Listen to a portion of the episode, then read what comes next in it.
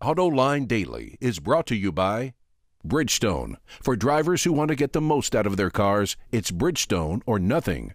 Dow Automotive Systems, improving durability and increasing design flexibility with Betamate structural adhesives at dowbetamate.com. And by Hyundai. Experience the 2011 Hyundai Sonata today at hyundaisonata.com.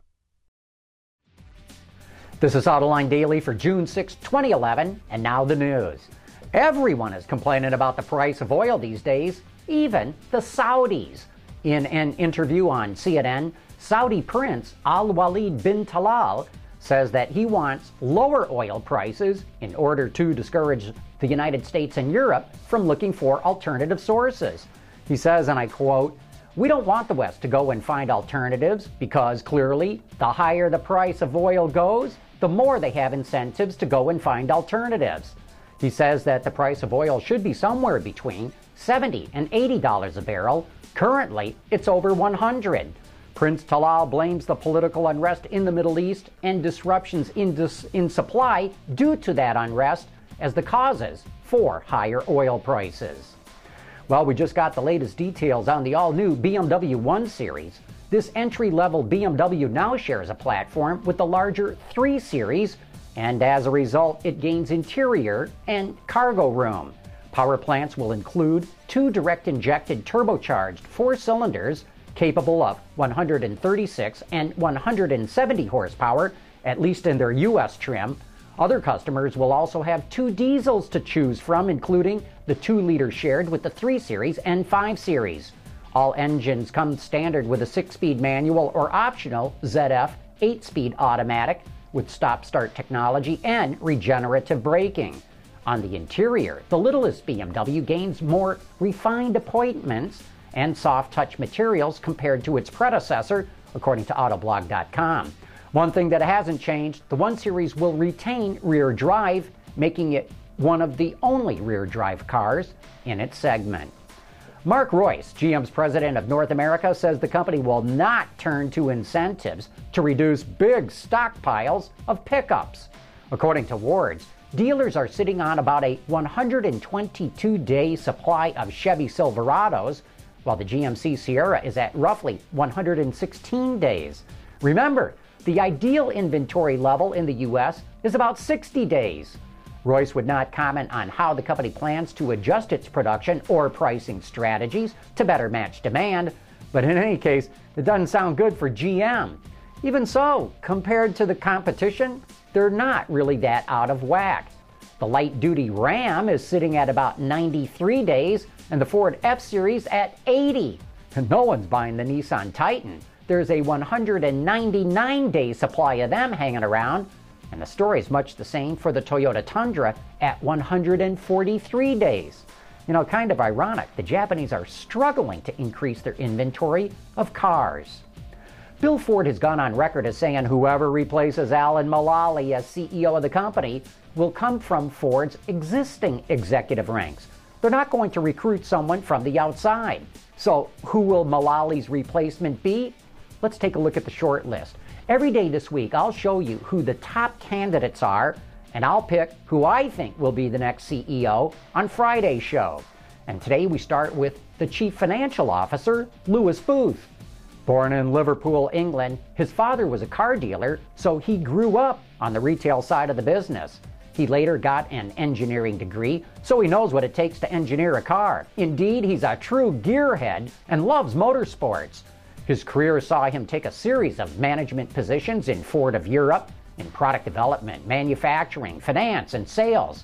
After that, he moved to the United States in the 1990s, where he went through a very similar rotation, always moving up the corporate ladder. He later became head of Ford's Asia Pacific and African operations, including a stint as the president of Mazda, and then he went back as chairman and CEO of Ford of Europe.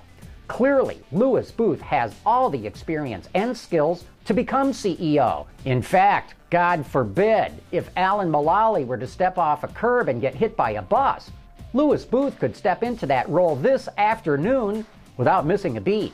But there's only one thing that could prevent Booth from succeeding Mulally. He turns 63 years old later this year. And traditionally, most top execs retire at 65. And while Ford does not have a mandatory retirement age, this could clearly hinder Lewis Booth from taking the CEO position. Coming up next, we'll take a look at how the auto industry and the EPA are training a new generation of engineers to make more fuel efficient vehicles.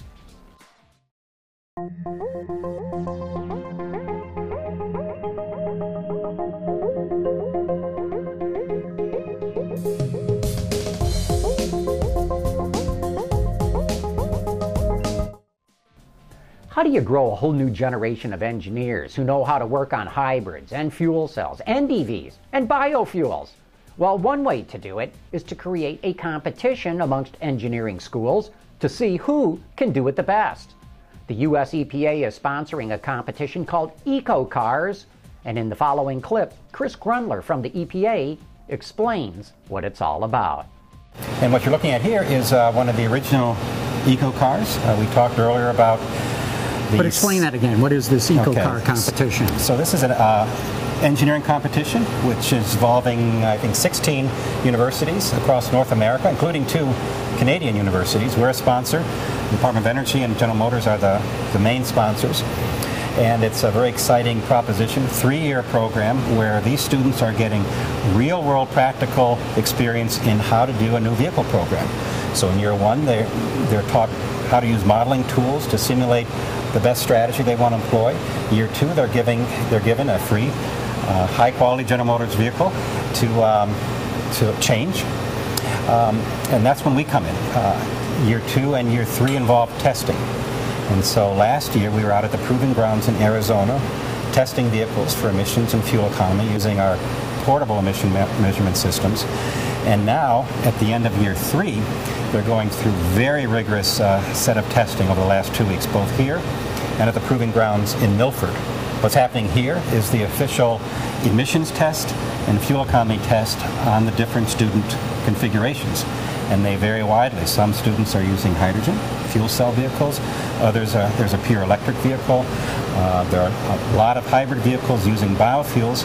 And that's what this cell can do. It can handle any kind of fuel, any kind of powertrain, weights up to 14,000 pounds, and um, it's a very, very useful cell for us. It's terrific to see the future being developed right here in front of me. It is. It's uh, it's just great. Uh, the the atmosphere last week and this week has just been electric, pun intended. but these students are just providing a huge amount of uh, energy. Uh, uh, my people are just having a, a lot of fun uh, working with them and teaching them about how dynamometer and emissions testing works, and um, it's just a win-win for everybody. And these students uh, uh, are getting lots of job offers this week. Even better to hear. Yeah, that's right. Chris, thanks so much for taking me around the EPA lab here. Fascinating to see all the different technologies and testing that you're doing. Enjoyed it. Thanks for coming by. We should have the final results from the EcoCar competition sometime this week. And that's today's report on the top news in the global automotive industry. Thanks for watching. We'll see you tomorrow with another installment in the race to replace Mulally.